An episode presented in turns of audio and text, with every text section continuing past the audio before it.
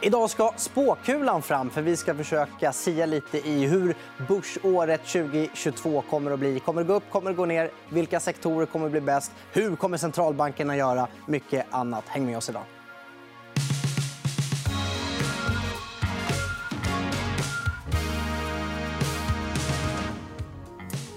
Ja, och som siare och sierska idag har jag Maria Landerborn. Välkommen tillbaka till studion. Tack. Och David Bagge, första gången här i EFN-studion. Gav de dig en bekväm stol? Jättebra, tack. Ja, ja, skönt. skönt. Ehm, schemat för idag det blir att börja med börsåret, sen lite sektorsnack, techfrossa, vem blir vinnare i år, centralbanker. Det känns bra? Det är super. Jättebra. Toppen. Ehm, Maria, det här året har börjat skakigt. Ehm, är det någon varning känner du för att det kan bli ett lite stökigt år i år? Eller hur känns det? Jag tror att det är en signal om att 2022 blir ett annorlunda år mot 2021. Då gick det ju rätt så stabilt uppåt. De små nedgångar vi hade summerade ut till 5% ungefär på ett globalt index. Och sen var det bara nya höjder, 70 rekord i S&P 500 under året. Jag tror inte det kommer bli så i år. Och jag tror att inledningen på året är en tydlig signal om att vi står inför lite annan miljö för aktier framåt. Mm. Vad tror du, David? Eh, nej, men jag är absolut inne på, på samma spår som Maria. Eh, och egentligen en, en bild som jag har haft sen, ja, sen jag var med i, i, i ditt program här i, i höstas. Då. Att vi går in inför en betydligt volatilare år framöver. Mm.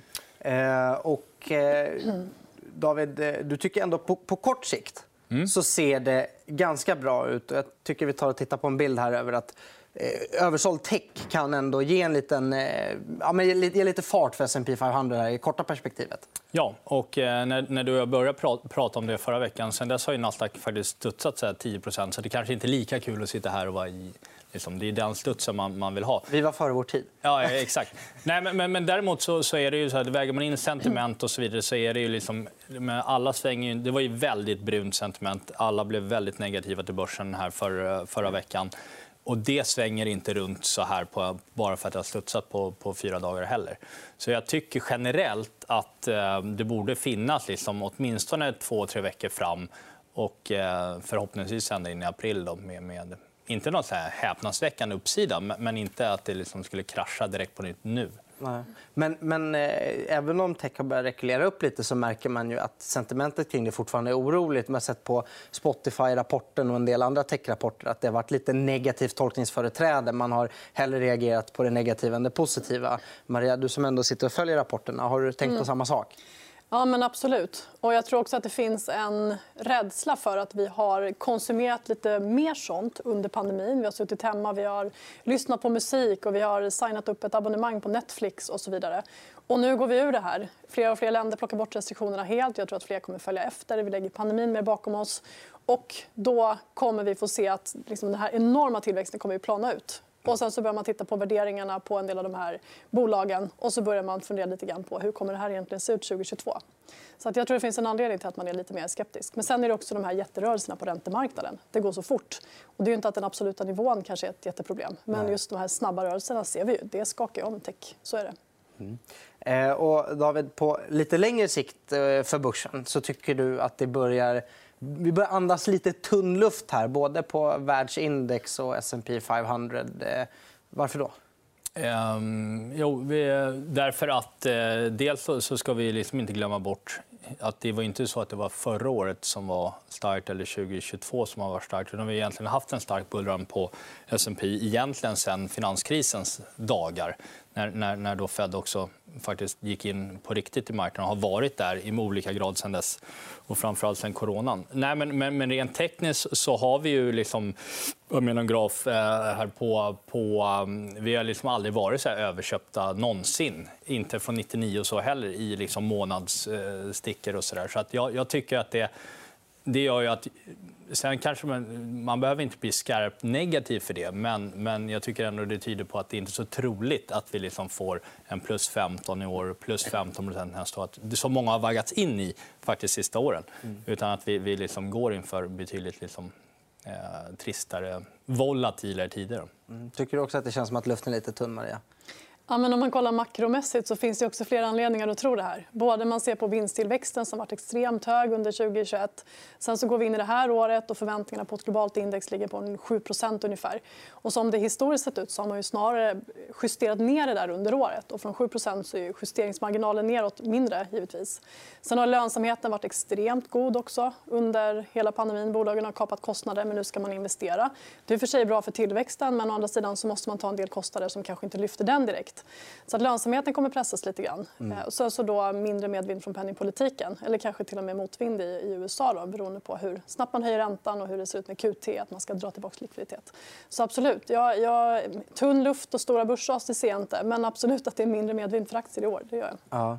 Eh, och David, eh, även om du känner att luften är tunn behöver det nödvändigtvis vara så att det innebär att nu ska vi ha en, en jättesättning eller nåt eller kan det vara så enkelt som att vi ska konsolidera ett år eller två år framåt? Ja, det, det, det är min bild. Ja. Att vi snarare, och inte kanske ett, två år heller, utan vi går in i kanske en fyra, femårig period. Liksom.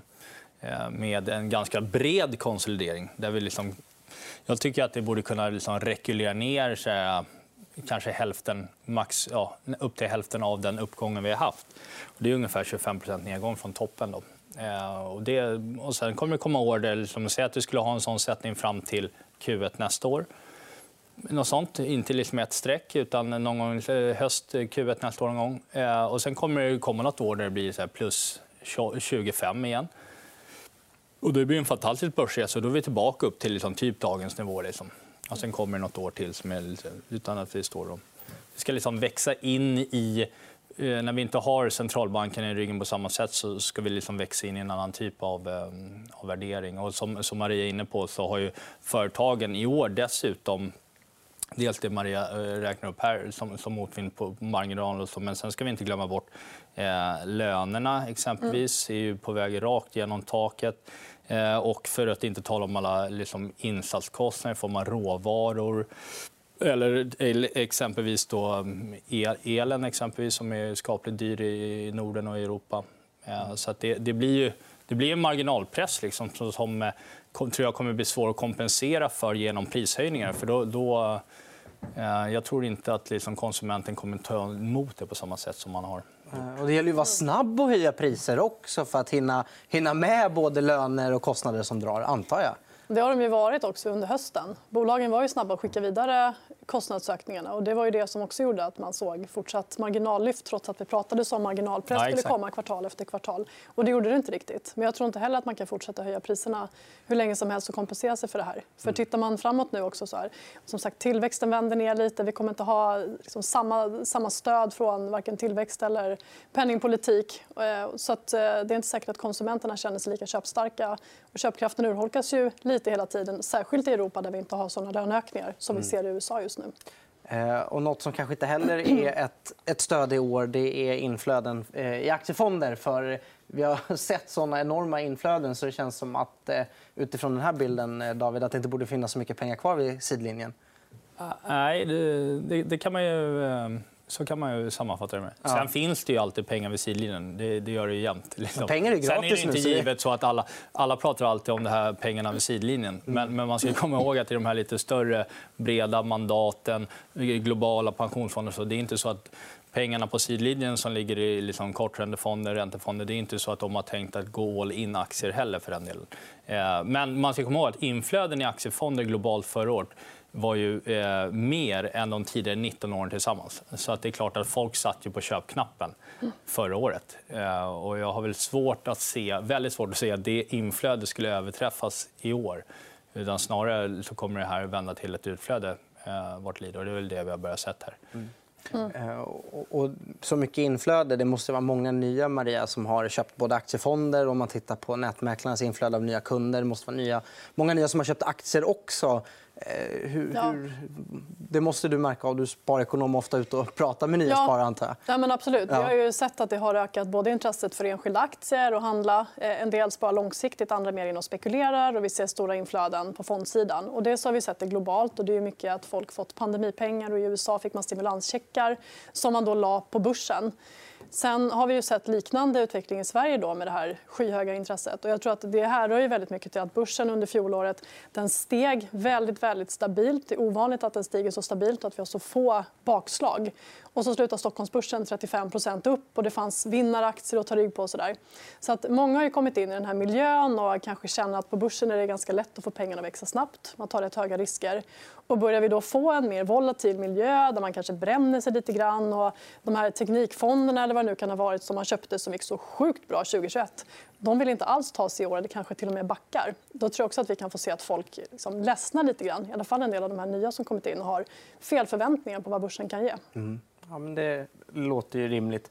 Eh, vi går vidare och grottar lite i sektorer. Tech har ju stått i fokus eftersom att många har investerat i tech när det har gått så väldigt bra och sen börjar det så dåligt här i 2022. Faktum är kan man väl säga att tech toppade ur redan typ maj i fjol, men ändå. Eh, är det några andra sektorer som ni tänker i år kommer hamna i fokus? Nåt som kan vara bra, mindre bra? David, vill du börja? Eh, nej, men jag har en bild generellt att liksom, konjunkturen är på väg att rulla över. Sen kanske inte det liksom, fångas upp liksom, precis här och nu. Eh, men, jag, jag, tror att liksom, cykliskt, eh, verkstad och bank tror jag kommer få det generellt tufft från någon gång mitten, slutet av våren. Eh, lite som vi hade förra året. Faktiskt. Då hade vi också exempelvis eh, när liksom, långräntorna toppade i slutet av förra våren. Sen hade vi faktiskt ganska stabila nedgångar i svensk verkstadsbolag under ett halvår som var upp mot 15-20% Sen fångades ju det upp. Börsen gick okej för att det blev så stor inflöde i tech under samma tid. Så börsen märkte inte av men mellan sektorer var det liksom väldigt eh, eh, stor diskrepans. Och jag är väl inne på att det blir en liknande eh, rörelse i år. Men med givet då, eh, hur det då har börjat skaka i tech och om man zoomar ut och ser, tittar på hur ett typ Amazon, Apple, eh, Microsoft ser ut liksom, i månadsgrafer, liksom, tittar på långa tidsperioder så, så är det ju liksom brutalt överköp. Så att det skulle strömma in liksom alla pengar där, jag tror inte det heller. Utan det blir lite bredare liksom, eh, nedgång där tech inte räddar det då, den här mm. gången. Mm. Vad tycker man ska ha istället? Då? Eh, ja, jag tror att det, det, det, det blir ju generellt för året en, en defensiv tilt. Mm. Ehm, svintråkigt. Ja, det blir, Men det blir mer, jag tror att andra halvåret blir mer ett, ett, ett kapitalbevarande än att kanske liksom försöka liksom bli, eh, bli liksom überrik på börsen. Utan det blir mer, jag tror, typ telekom.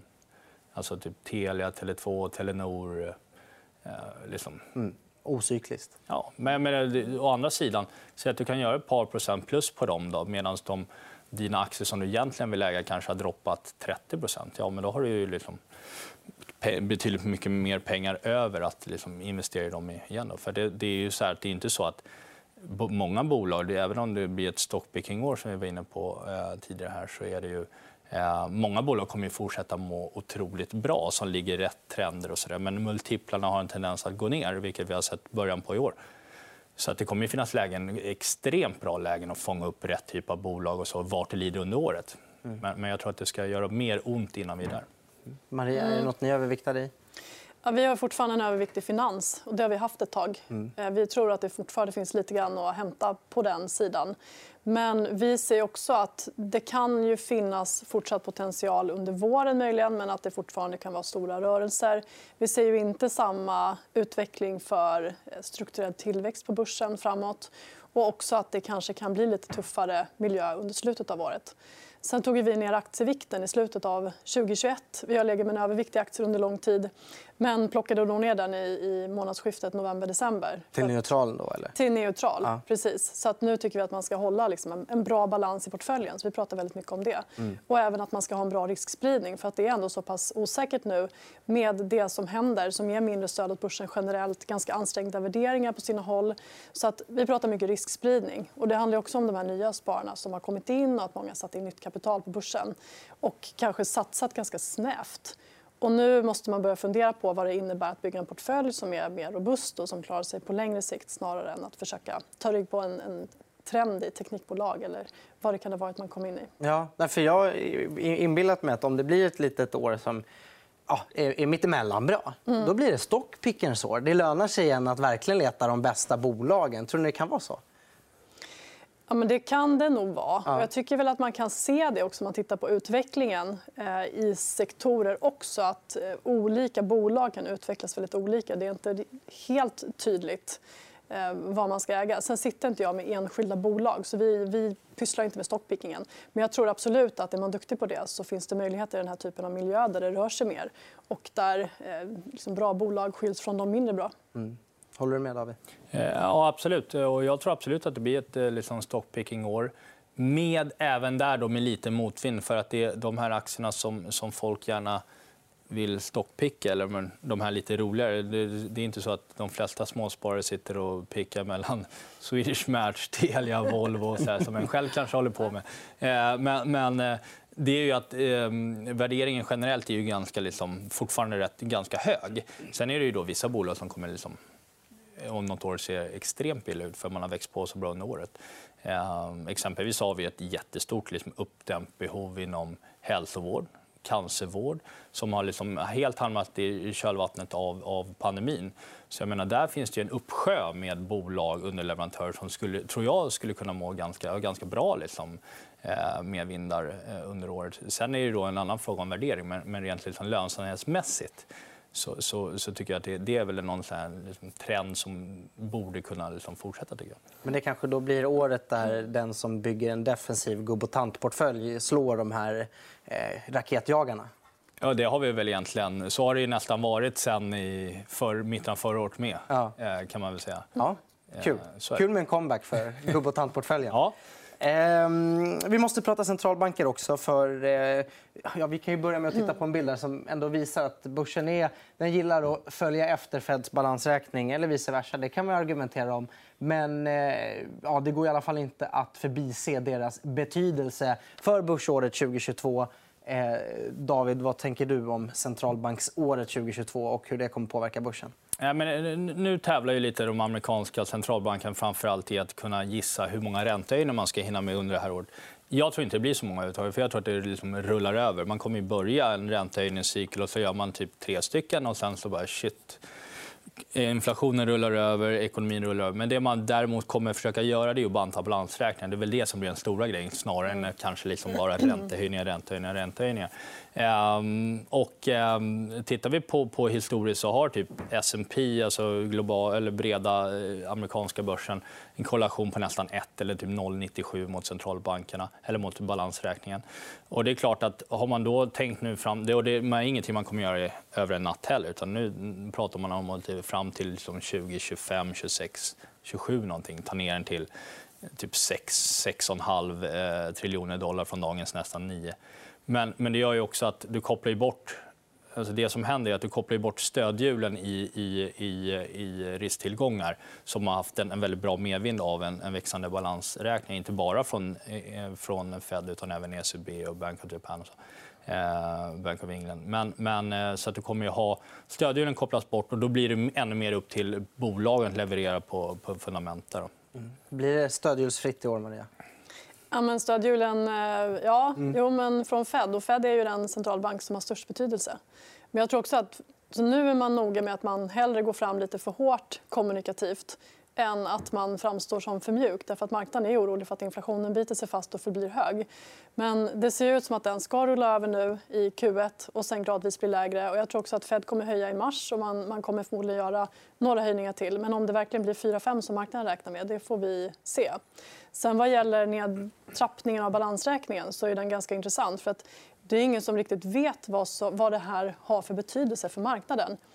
Vi har ju bara gjort det en gång tidigare så det finns inte en massa historiska exempel att titta på. riktigt. Men det gick inte så bra sist? Nej, det, det, nej, det gick inte jättebra sist. Nej. Eh, men å andra sidan så ska man komma ihåg att Trump startade ett handelskrig. också. Mm. Så att det fanns ju andra saker också som påverkade ekonomin. sentiment. Vi hade risken för lågkonjunktur ökat till nästan 40 så, så att det fanns annat också. Timingen, timingen var inte så bra. Mm. Men även Fed säger också att det är osäkert vilka effekter eh, de här stödköpen har haft och det är osäkert vad det får för effekter när man drar ner dem.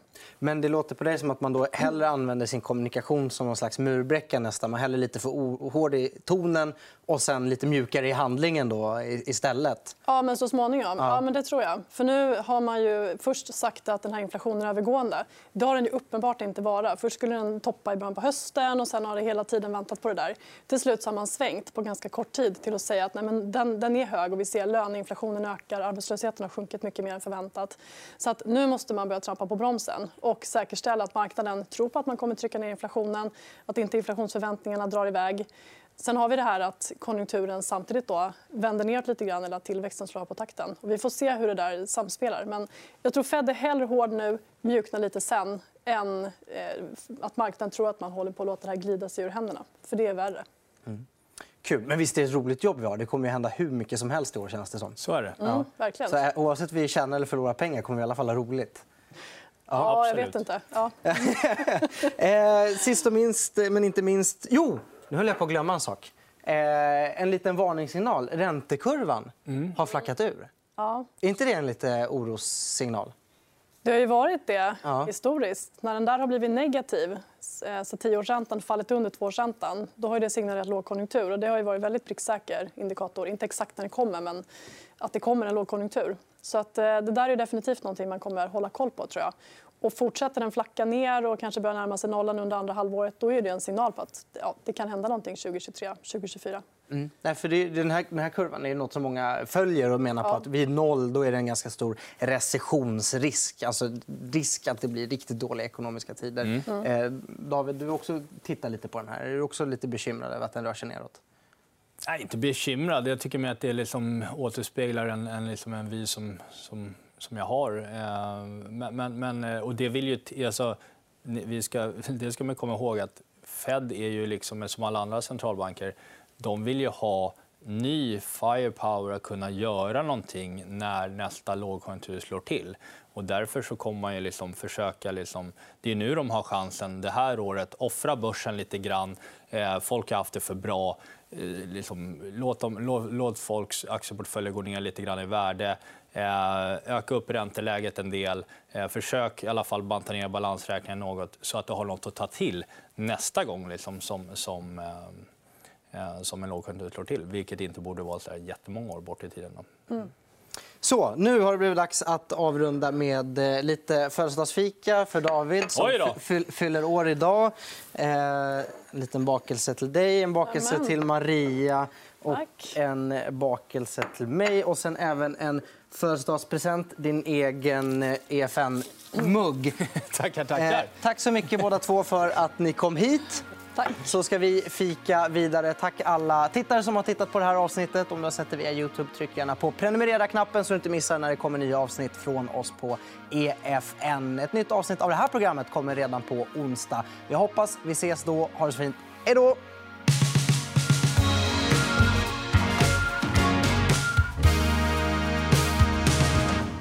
Du har lyssnat på EFN Marknad, en podd av EFN Ekonomikanalen. Mer om ekonomi och aktier finns på efn.se.